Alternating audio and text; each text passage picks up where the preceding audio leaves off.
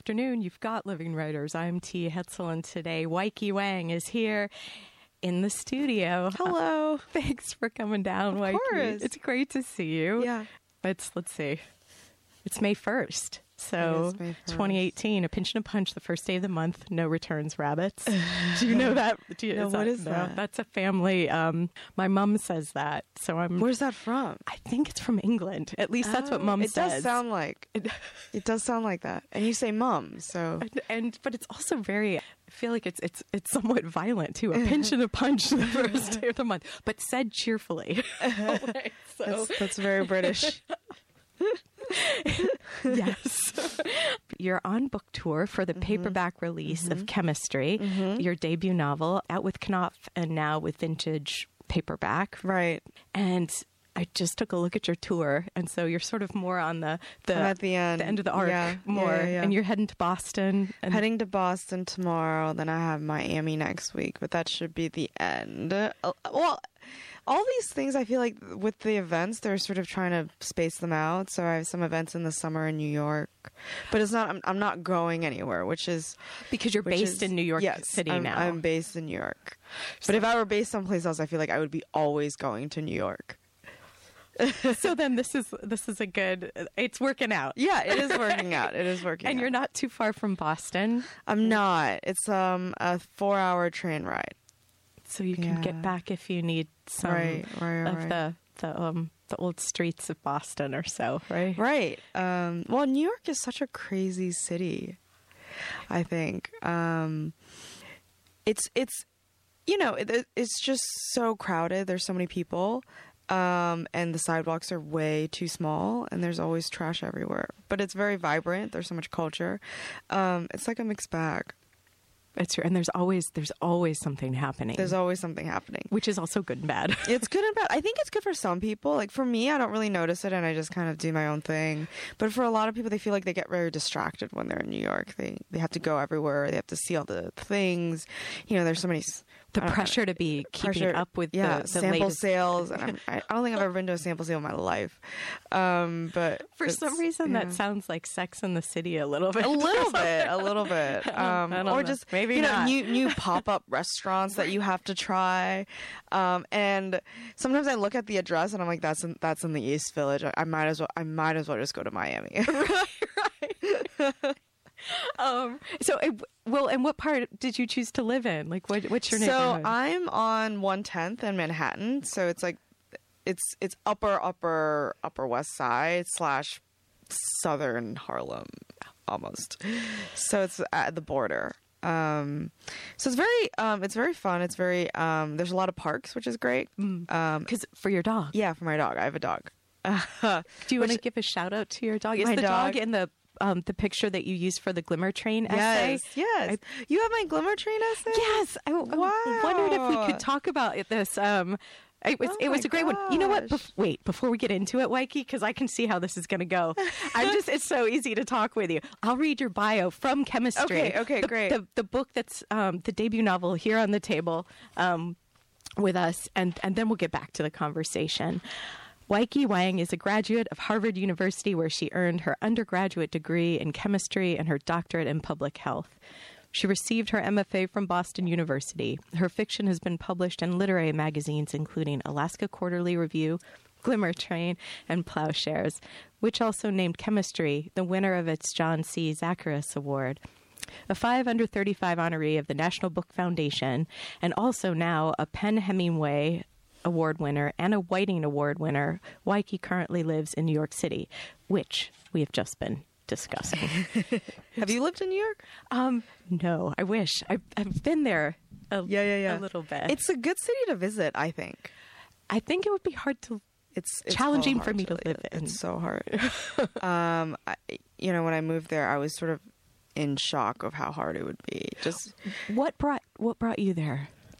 Um, so we moved. Well, my publisher's there, and I had finished my grad program in Boston, and it, it was you know the jobs there, right? There's more jobs there. Um, Columbia Public, you know, public health school is there, um, and I think it was me trying to entertain the idea of if I went into public health, but I could also write and do both, maybe New York would be a good city.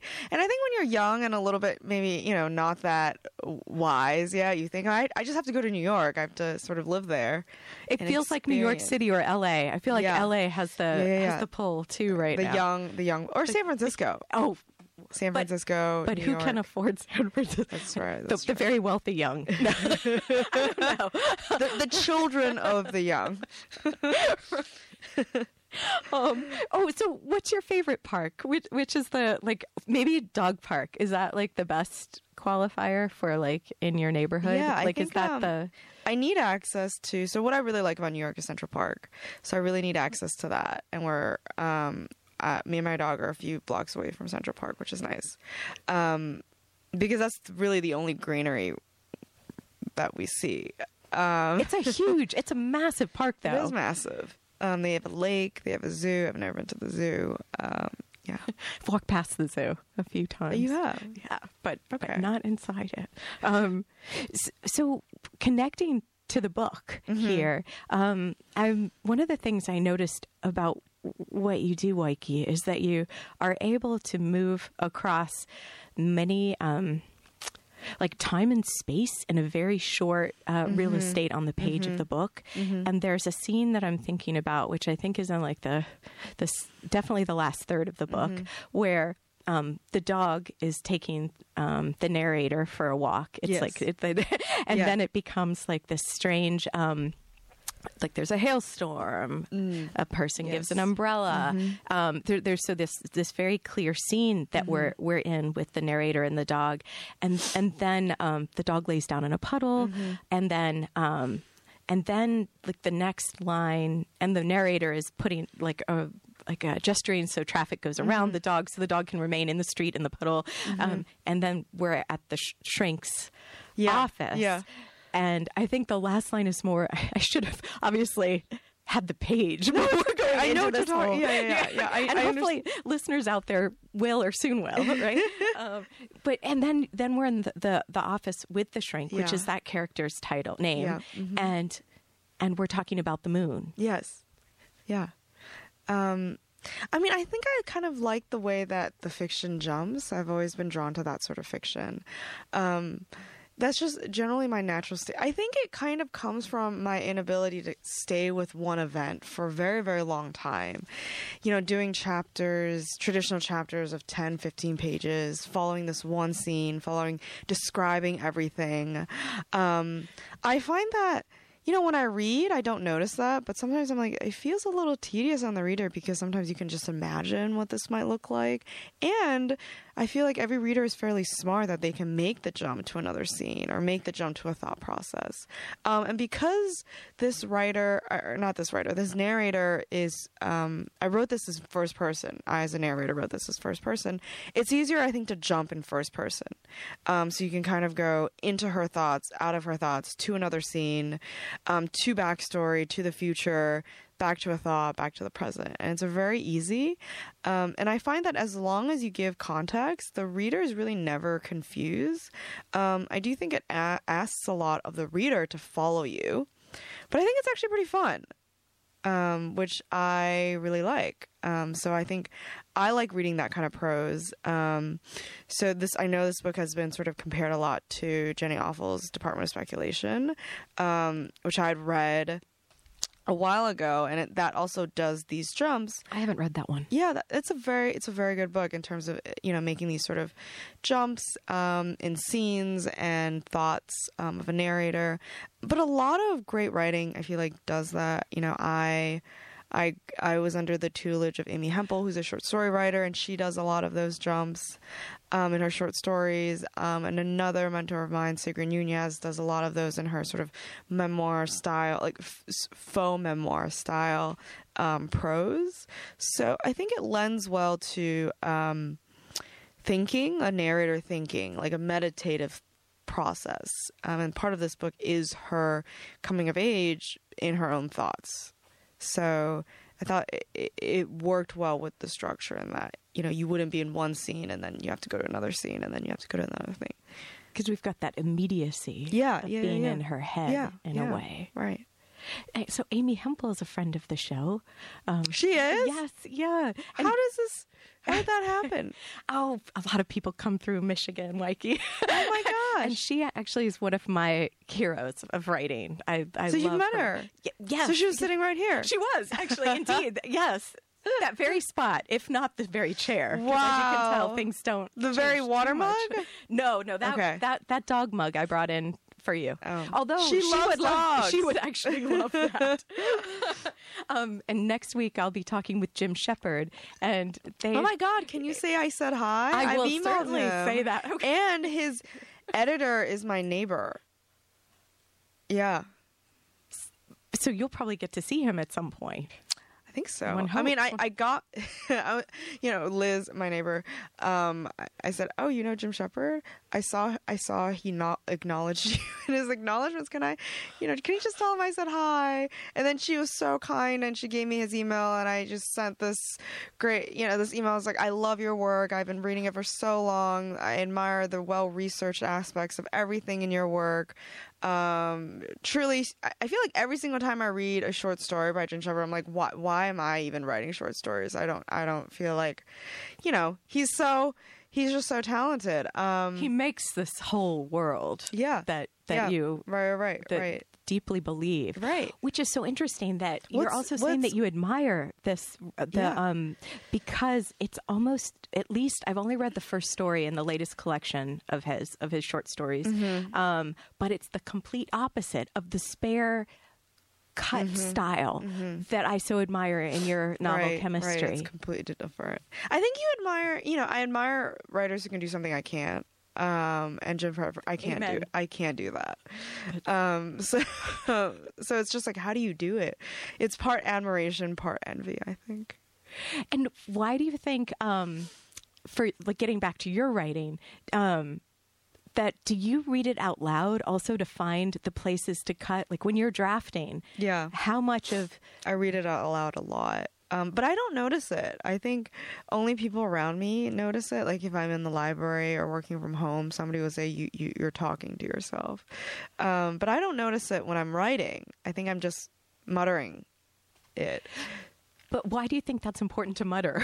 I think you have to hear it. You have to, you know, um, a lot of my teachers have said that um, every writer has to hear a period coming a mile away. So you have to know when the sentence is going to end. And that's intuitive. I mean, it can be taught, but it's also partly intuitive. Um, and another teacher reminds that there's there's been like many blind writers, but they've never there's never been a deaf one. So the idea of being able to hear your words um, and to see how that sounds um, is really important. Um, so reading work out loud is something I advise to students, and I don't mean reading it out loud in front of everyone, but just reading it out loud partially. Um, you get to hear things that you know maybe rhyme that you didn't want it to rhyme. Um, repetitions that you didn't things that go on for too long lack of pauses that sort of thing i think dialogue works better when you read it out loud so you can you know would you actually say something like that so i do read a lot of things out loud um, to get the voice right um, voice is something i care about a lot well, let's take let's take a short break, and when we come back, let's talk Okay, about yeah, of voice. course, of course. Today on the program, Weike Wang is here. Chemistry, her debut novel. I'm T. Hetzel. We've got the Liz behind the glass. We'll be right back.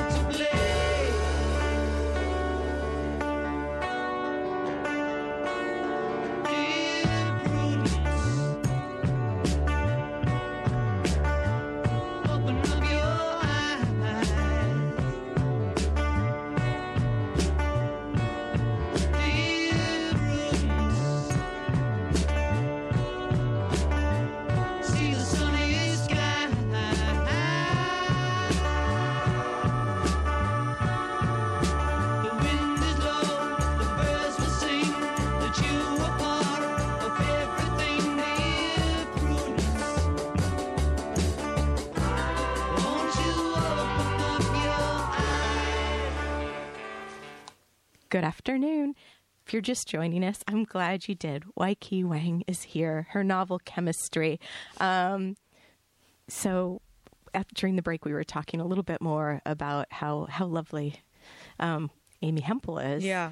Yes. and um, and how you, you had the opportunity to meet Amy in undergrad Yes. when you weren't even um, thinking of yourself as a writer. No, Should- no, should no, we no, pick definitely up, not. Should we pick up there? yeah, of course, of course. Um, so I think I had a really nice experience in that when I was, I went I went to a college in which um, I, it was I was very fortunate to have met great teachers and mentors. Um, that was one of the great aspects of going to that kind of school, and I just thought for fun, uh, let's take a writing class. I've always enjoyed writing. I thought it was a nice thing to do on the side, and I was always I was taking all these pre med classes. And it was definitely on the side. It was right? definitely on the side. Um, and I was in Amy's class for sort of intro fiction. Um, and I, I had no idea, you know, embarrassingly, I have to say this, I had no idea who she was. I didn't, I had never read any of her work. Um, because I think I was a sophomore. So, you know, I was 19, right? You don't really know anything when you're 19. Um, and I went into the class. I think I showed up late the first day. She looked at me, she got me to sit down, and the class started. Um, and I really just enjoyed the way that she taught. Um, she was very generous with her students. Um, in hindsight, now I think about it, she was very generous with her students. She um, had this thing where you know we went through and talked about what was positive and what what worked, and then we went through the critique. Um, and she was just such a great listener of other students um, and just a generally great teacher. You know, you should read this, this you should work on. Um, let's set up you know one on one. She's just so nice, and I think in hindsight, I appreciate this more because I had no idea how famous she was, right? Um, and then later on, sort of, you know, a few classes went by, and I just you, you just start to hear things, right? Oh, she's she's, you know, she's like a writer's writer. I had no idea what that meant at the time, and um, you, you know, did you know that her first story, blah blah blah, blah and her like collection. And I think at one point I was like, I'm just gonna Google her because you know I don't really Google all of my professors. Um, I Googled her, I think I was just completely floored um, because by that point, for some reason, I'd convinced the class, let's all go out for bubble tea. And then so Amy Hempel and the class went out and we got boba and like mochi ice cream. And I just thought this was so normal. But in hindsight, I was a, a little bit mortified that I took her out to boba. No, why? Um, I'm well- sure she loved that. And Yeah. that's what was important to her and um, so she was it was great, and and I think the the the the year after I took you know advanced fiction with her.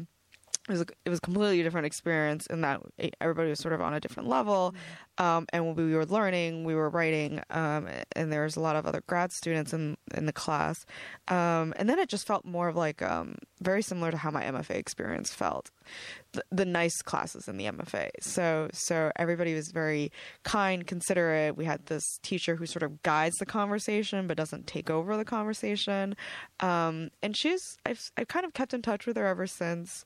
Um, of her dogs, you know. I like that she writes about dogs. Jim Shepard writes about dogs too. He has what? What does he have? He has Beagles. beagles. He has think- like four or three. Yeah, he has a ton of beagles. kind of a handful of beagles. Yeah, yeah. yeah. um, and I I think the idea of writing about dogs is so sweet. Um, which is which is why eventually I got a dog. I mean, not because Amy had a dog, but the idea of you know being around dogs. Um, so I don't think I would have written without her encouragement. I think at the beginning I needed encouragement. Um, I think anybody at the beginning needs encouragement, um, and that's what she gave me. Um, and then it, it sort of catapulted me into doing the MFA, and um, she read, I think, uh, the manuscript of this, and was very kind to give, you know, give me her support. Um, so, in all, I, I don't, I have nothing bad to say about her. And so, so you mentioned the MFA program. Yeah. Um, and that that was in Boston, um, Boston University, right? And um, but you were also doing, uh, is it uh, biostatistics? Yeah, I uh, did. um, it's health it's part degree? Uh, uh, biospecific. It's um it's like cancer epidemiology, which is a little bit of biostatistics, a little bit of public health. Um, it's mostly mostly just big data analysis. Um, so I was doing that, um, which I don't think I was supposed to, but it's sort of water under the bridge, right? But, but as a PhD student, yeah, and then concurrently, I was doing the MFA. like when you were partway into that program, Right, right, right. you also applied to. The I mean, this is kind of an amazing. Are you tired of talking about this No, no, story? no. or I mean, not at all. it- I, I think it's important that, you know, this young generation, young generations of writers know that to become a writer takes work. It's not just you, you, know you go you go to a beach house and you write right funded by this invisible hand. Um, it's work and you have to pay your dues right and when I signed up for the MFA program, I just didn't have the luxury of quitting something that was so practical, like my doctorate. So I thought, okay, I'm going to give this class, uh, I'm going to do the MFA. And I just told myself, if I really love this, if I really can succeed in it, I'll succeed in this no matter what, right? Um, so I'll succeed in this whether I'm doing the PhD, whether I have a job. I'm gonna I'm gonna do it no matter what. So The writing. Like, you yeah, would the write writing, the no writing. matter what. I would write no matter what. So I did it because it was also um, with grad school you have a stipend, right? So that's important um, to live. You know, money is important, even though artists don't always say that. no, it is. It is really important, right? Yeah. A Uh, fellowship, a uh, fellowship gives you money and yeah, time. because you need to eat and you you need to have a roof. All, all these things help with writing. Um, so I just felt that I couldn't give up sort of the quote unquote day job or the practical aspect for something as impractical at the beginning as writing. Um, and I really, I really encourage and you know tell my students who are now young writers if you're going to go into this field you have to be very aware of the implications you you, you should be aware that it's going to be work and you should be willing to put in it and it was also a way of doing them concurrently became a way of for me to discover that i think i'm not bad at this i think i can do it with the pressure and i think i can do it successfully um, and i think i can sort of maybe bring something new to the table um, in in a way that I um, feel a sense of accomplishment for, um, and it's a field that I can grow in. So I needed those two concurrent, that kind of pressure cooker environment for me to discover that. Um, because I think when you're under pressure, you just start to, for me at least, I think a little bit more clearly. I think, okay, what are the necessities? Um, what do I need? What I what do I not need? Um, and how can I make this work in the most, you know, um, conducive way? And it seems like it also forced you to be highly organized Yeah, because yep. in we mentioned Glimmer Train, um, Mm-hmm. you've got a great personal essay, hundred percent rejection rate, which as the essay goes on, it becomes ninety eight point something percent. It's- it's and, and this high. is like, and this is a long. This is Ninety eight point nine. ninety eight point nine. that was that was after I had gotten some things. A story Yes, a published, story right? published. Um, but this, but this, in this essay, you talk about. I think it's every other day you assigned um, the the chunk of time nine to two p.m. for Yeah. writing, and Yeah. Mm-hmm. that's how you got through the MFA program. And then the other days of the week was they were for teaching because you were also tutoring, Right, right. and then doing the PhD work. Right. Yeah. Um, so I it was it was a I'm very good now at at managing my time um, and structuring it. So that's that's what I do now. Um, and I think it's it just gives some sort of structure, right? So many so many writers need structure, need deadlines. Um, for me, if I treat it like a job, sort of part time job, it helps me get through it a little bit more. So you're logging the hours, quote unquote, even if every word you write doesn't end up in the final manuscript. But maybe it's giving you time to find those words, Right, Because right. you're there doing you have it. to write through a lot to find a few that work. Are you finding that with the the current project? Like what's happening now for you? Because this is, as we mentioned earlier, this is the paperback release of Mm-hmm. this chemistry. is the paperback, yes. So right now I'm working on this this, this novel. I think I'm halfway through, a little bit past halfway through. I'm, I've written. If you think about the quantity, I've written probably a whole novel, if not more, two novels worth of stuff that I'm always just trimming down um, and trying to polish. Um, but the story is sort of a long term friendship between two people and following that and how that it grows or doesn't grow. Um, where are the chunks of separation? Um, when do they come together? That sort of thing. Um, so you know, in in chemistry, this is more of a love story. Um, there's friendship in there, but it, the the main thread is that of a love story and also family love. Um, in this other one that I'm working on, it's more about the friendship between just two college friends. You know, they meet in college, but what happens later on in life and how that develops. Um, I think friendship is not really written about that much, um, especially not in America. I know in other other countries it is, um, like Europe, but here, Are you thinking of like Elena Ferrante? Yeah, yeah, yeah. uh, The Thomas Mann. yeah, yeah, Yeah, oh, right. yeah. Um, so I feel like, but in America, it's not it's not a huge topic, friendship. No, in fact, um, a student of mine is creating um, something on Instagram to address that. Like how Oh. they always say, you know, like you can how you met the person you love Yeah. or so. Now- you, now it's how you met your friend. yeah. Mm. In fact, I hope you know. So check that out, everybody, because um, Julia's got that online. Right, right. But I think the friendship relationship is also very complicated because it has to grow to encompass, you know, your your different lives, right? Um, and different, and that usually is different places, different often. places um, and why people keep in touch um, and what um, part of a friendship i think is also you know love in a, in a different way like fam- Completely. family love um, but there's also some sort of attraction right there's curiosity there's attraction And and I think admiration. There's something you Admiration, see in the other right, that you you can also believe Right, in. exactly um, and you know i'm sort of trying to think about how that friendship can go into love or come out of love that sort of thing because it's um, a boy and a girl friend but then it's their friendship for many many years and do they come together or do they never come together that kind of question i'm dealing with because i actually have a lot a lot of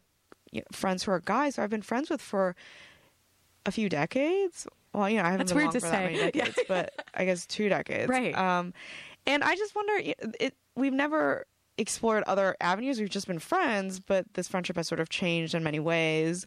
Um and i've seen them get married and have kids but we're still friends but obviously it's different.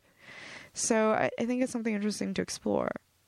And so that's the current that's, that's the current, project. yeah. And is it also with um let's see. Oh, you know what? Let's take a short break and then oh, okay and then we'll we'll come back and talk more. Okay. Today on the program, Weike Wang is here, chemistry, the book on the table with us. I'm T. Hetzel. You've got living writers. We'll be back. Tonight I'm gonna have myself a real good time. I feel alive,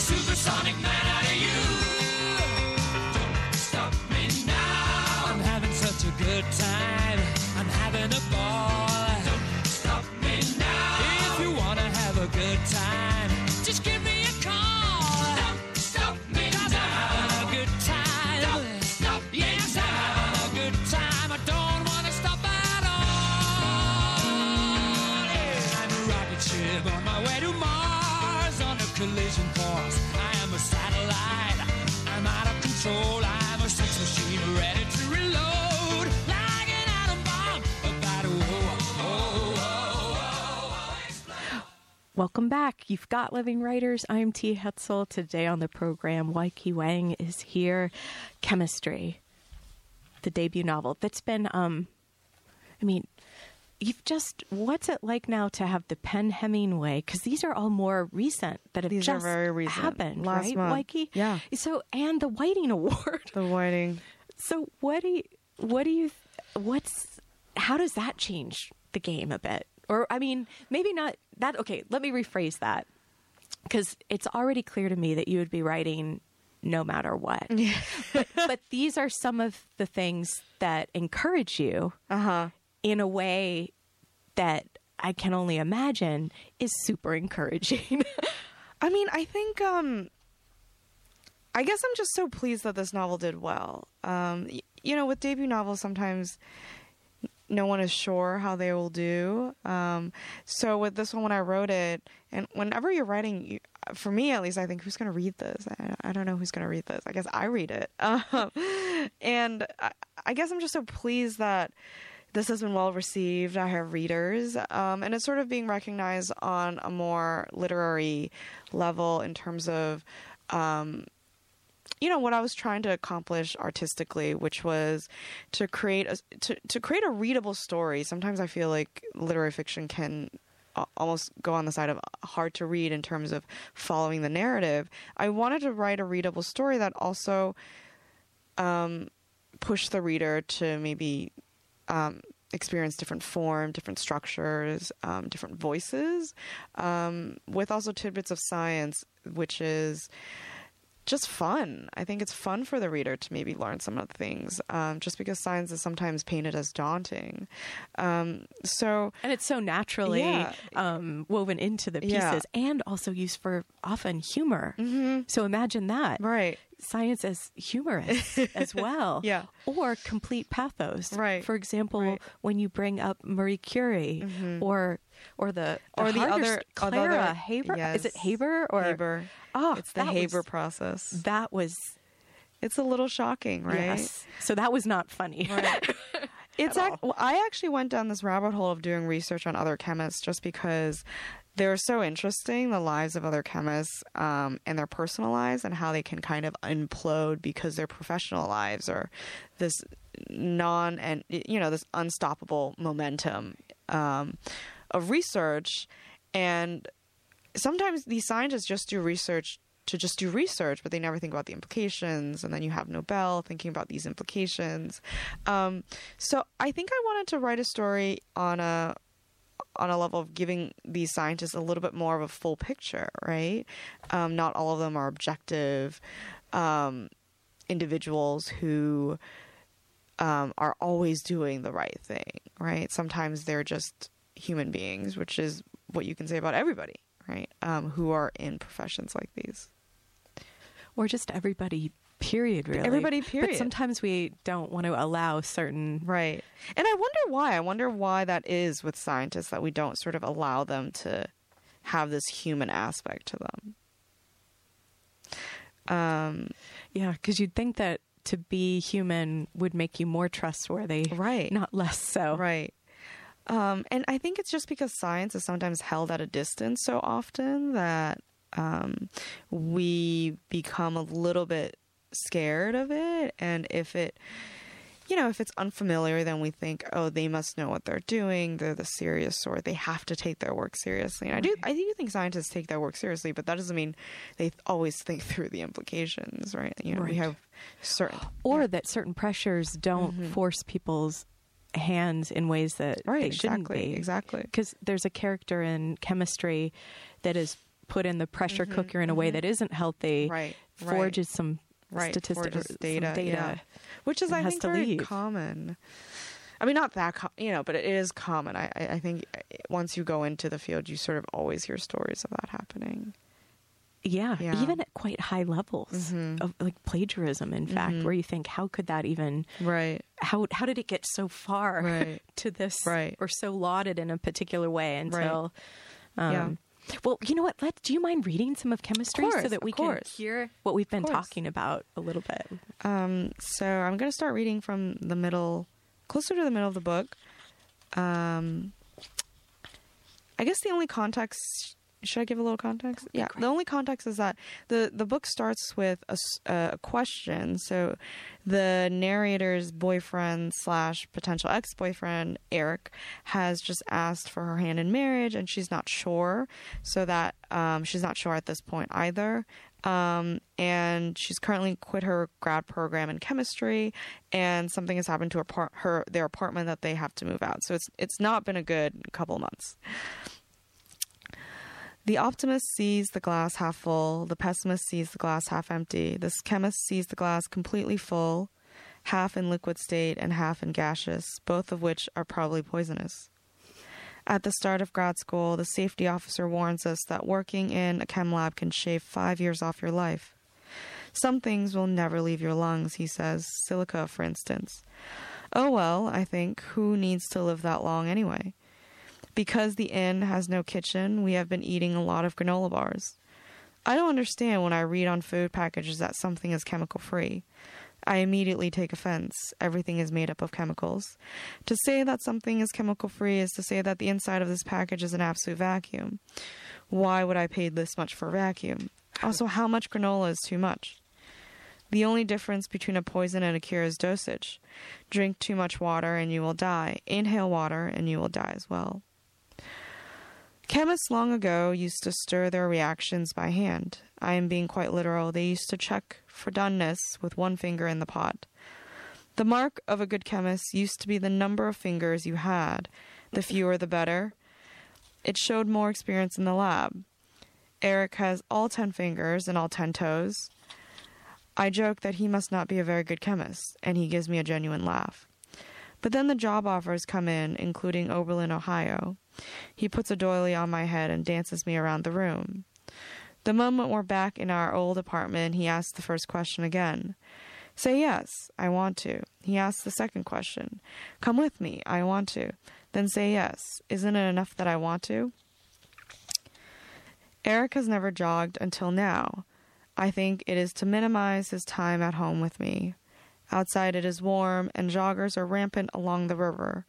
But Eric is the only one doing it in jeans and waterproof boots. Thank you. so that's a little bit, but in the middle. So, why did you pick that section to read Weike? Um, so I used to read from the beginning just because I like the beginning a lot, and then I, after you know reading an, a hundreds or so times, you get a little tired.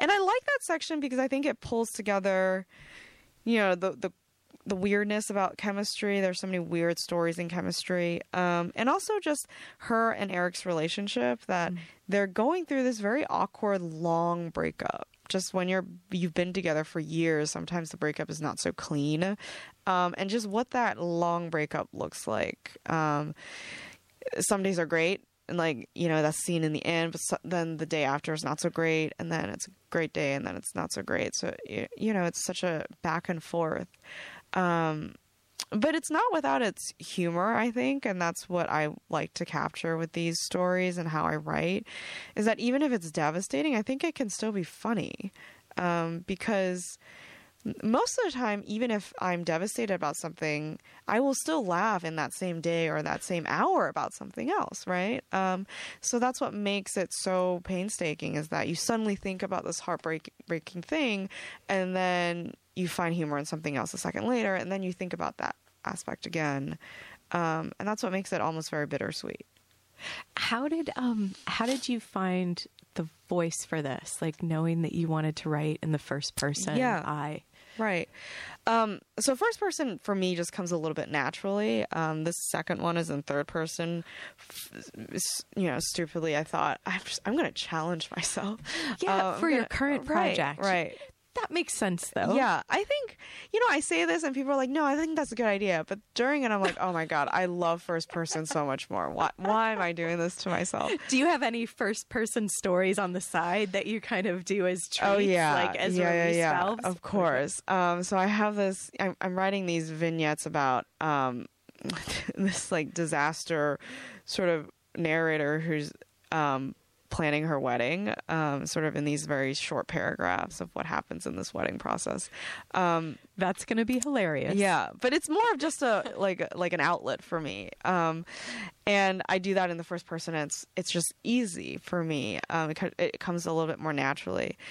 Um, Might you send that to McSweeney's or so? Maybe Yeah. that's actually not a bad idea. For this one, the voice had.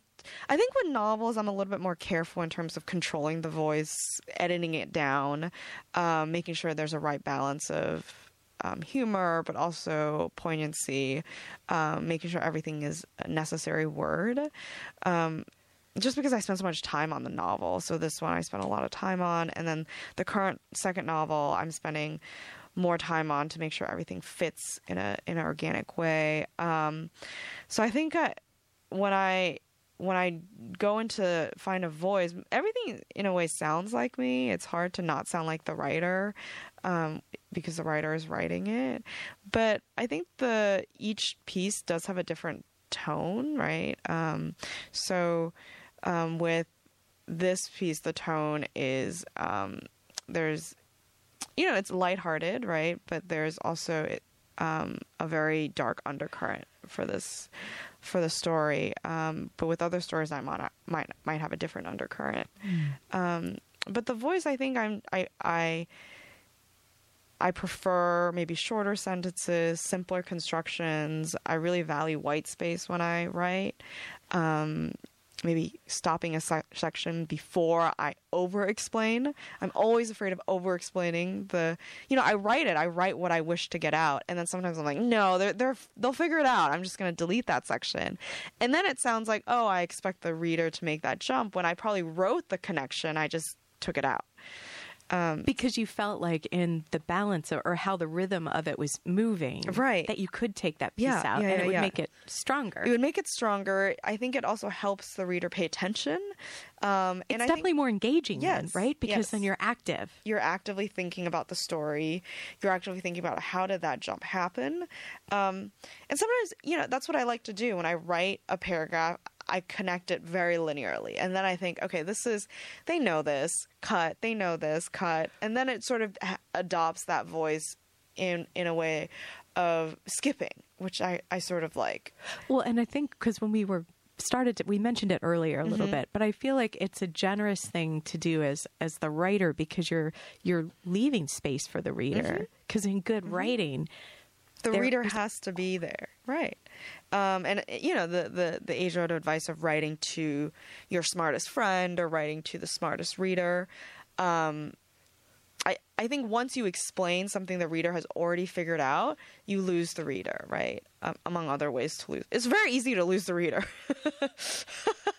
um, so so I think over explaining can do it. You know, um, not having sympathy for the characters, that sort of thing.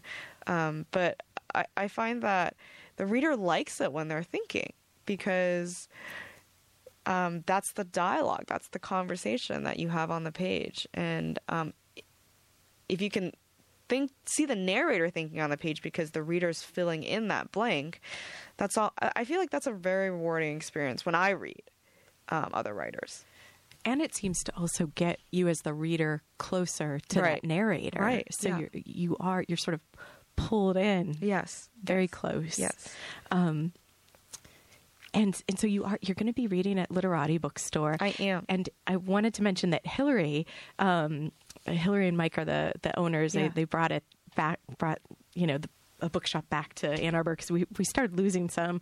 Um, started losing bookstores yeah, Oh. yeah, which, which is a conversation for yeah. another time because this used to be a really books, big bookstore Mm-hmm. town, and now Aunt Agatha's is closing a big Oh, m- a wow. mystery shop that's been around for a while. Um, so we just anyway, but so very grateful for uh, Literati be- being here, and Hillary brought your book to us. I think last year was it the Liz for the summer read, and so my first impression of your book, Weike, was that the Liz loved it. It got like I don't know more than five stars. Like, like Oh, yay! Five and a half. triple thumbs up. Yeah. So um and and then it took me a while and to get a, get a chance to have it on my reading radar. So when you came back to town, I was like, "This is my chance," and I love it. I'm Oh, so great. glad that you're Thank here, you. and um, uh, we'll take a short break and then we'll come course. back. And uh, so today on Living Writers, Weike Wang is here. Her novel Chemistry, as you can tell, we're really glad she's here, and we're glad you are too. We'll be back.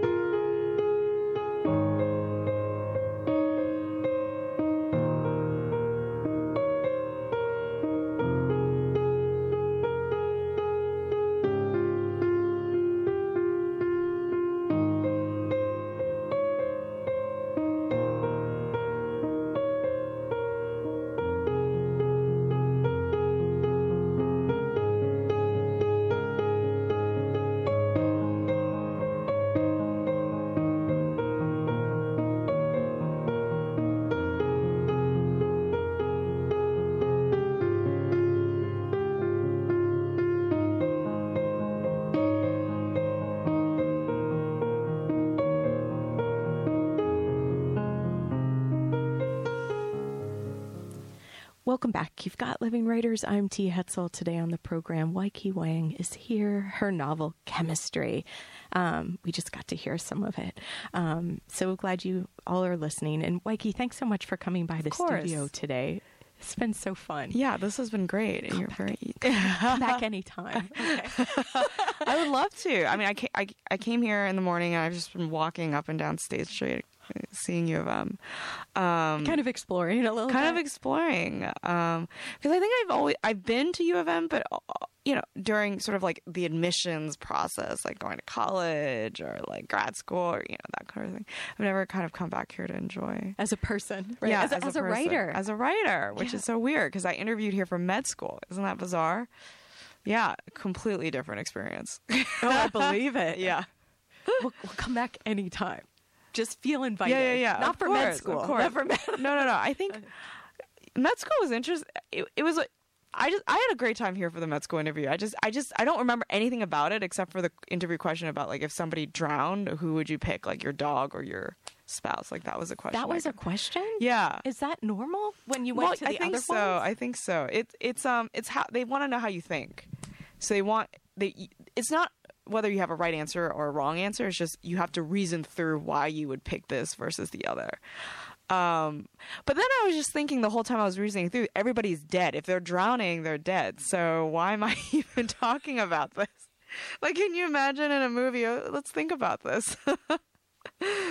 so Before, well, I'm so glad that you didn't let that deter, that Oh, yeah. question sort of process deter you from from coming back. But um, so, uh, Waikiki, um, with with chemistry, we've been talking Mm-hmm. about the the voice, and oh, I also wanted to say thanks for picking the music for Oh, today's you're show. welcome. And- it's kind of a mix. Um, I have sort of the rock classics that I really love, like Queen. Um, and currently, I've been listening to a lot of Zeppelin. Um, and I just like that when I, you know, work out, when I run, but also when I just want to get out of my own head. I like a lot of classical piano pieces um, because sometimes when I write, I, I like the um, just the rhythm of it it flows. It's like a really long run on sentence, which is nice because I don't always write run on sentences.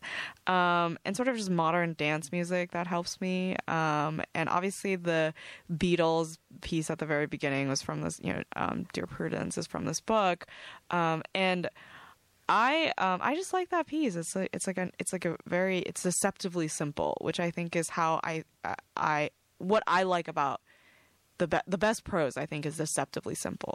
Is that you listen to it and it's it's a very simple melody, but there's so, so much going on at the same time. Um, so that's so that's so of- many layers Yeah. Mm-hmm. and and undercurrents um and and so Weike, we mentioned briefly earlier too that this is this is a love story. Mm-hmm. Um, in fact, the only named character is is Eric. Is, Yes. is the boyfriend and then Yes. then um, ex boyfriend. Yes. Um, but it's also a love story for family. Yeah. and the mother and father are so present within this book. Um, can you can you talk a little bit Yeah, about this family love story and Of course. and about um, I don't know how it affected the narrator. Mm-hmm. Um, because in some, um, I hurt for you. I guess maybe we could start there. Mm-hmm. Yeah. Um, so I heard for you is a phrase that comes at the end of the book, and it was how I wanted to encompass the love that these parents or she feels for her parents and her parents feel for her. Um, I, I often think that you know Asian American families are stereotyped as being very difficult. I mean that's it. You sort of they're difficult. They never say I love you. Period. And I think that that you know you say you can hear period from coming from a mile away, but I just don't think that's a period. That's a semicolon. And there's so much beyond that, right? There's so much. What does that love mean? Even though they don't say I love you, doesn't mean they don't love you. There are different ways that they say it. There's different ways they they they, they feel. And I think I heard for you is trying to encompass the sacrifice that parents, especially these parents, are making for your kids. You know, every parent can understand that you sacrifice for your kids, um, but these parents have sort of gone to great lengths to sacrifice for her for this daughter. The mother essentially become this completely different person, so that this daughter can be a full person, um, and that that just tears up, on people. I think that that weighs heavily on people, um, a- and the family, you know, love stories, how she's maneuvering with these quote through and with these quote unquote difficult parents, but also embracing that aspect of it. Um, you know, respecting that difficulty um, because there's so much complexity behind it, and also um, so much history. You know, you're you're talking about like thousands of years years of culture behind this kind of thought process and this kind of love. Um, and she's just scratching the surface of it um, with just coming to a new understanding of her parents. So many, I think, coming of age stories are about understand me, and I think for this one, I wanted her to understand her parents, which is coming of age. You you, start to realize your parents are not um you know they they don't need to grow up to understand you maybe you need to grow up to be the adult and realize um, that they're actually doing okay and they're also human um, so that's how i wanted to kind of encompass this coming of age is that she it's a mutual respect understanding admiration um, and there's that moment in the in the end where she sort of realizes that she could not do what her parents did, even though she you know was a relentless um, critic of them. She couldn't do it. Um, she sort of hits an age where she's like, I couldn't I couldn't do this, um, and that becomes a very powerful moment for her in the in the book. So, And and I've loved talking with you today. I wish we had more time. Oh, and yeah, because I think the next thing we would talk about is fear and courage Yeah, and how that's yeah. working in the book. But Right. maybe we can say that's for our next conversation. for next conversation, I will be back. Weike, thank you so much Oh, for you're coming welcome. today. Um, You're welcome. Today on Living Writers, Weike Wang, her novel Chemistry. I'm T. Hetzel. Thanks for listening. Until next time. Time flies by when the night is young.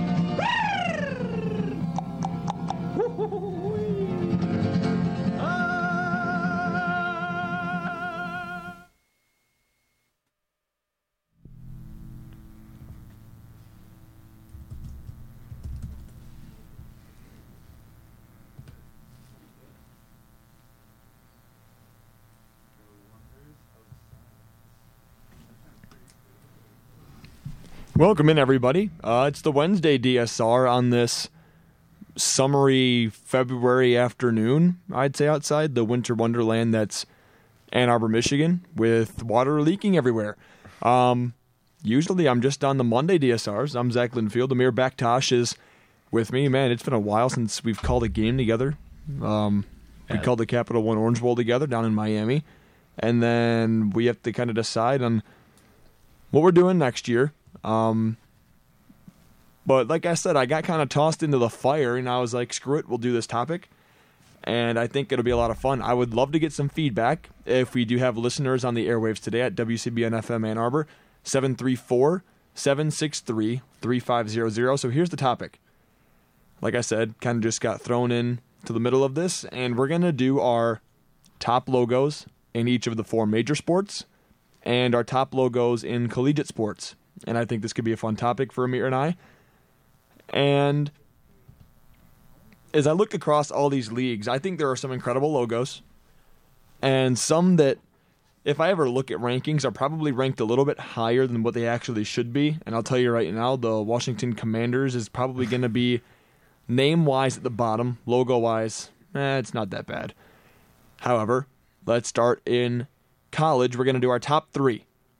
I know I'm kind of throwing you into a pit, so I'm going to make you go first.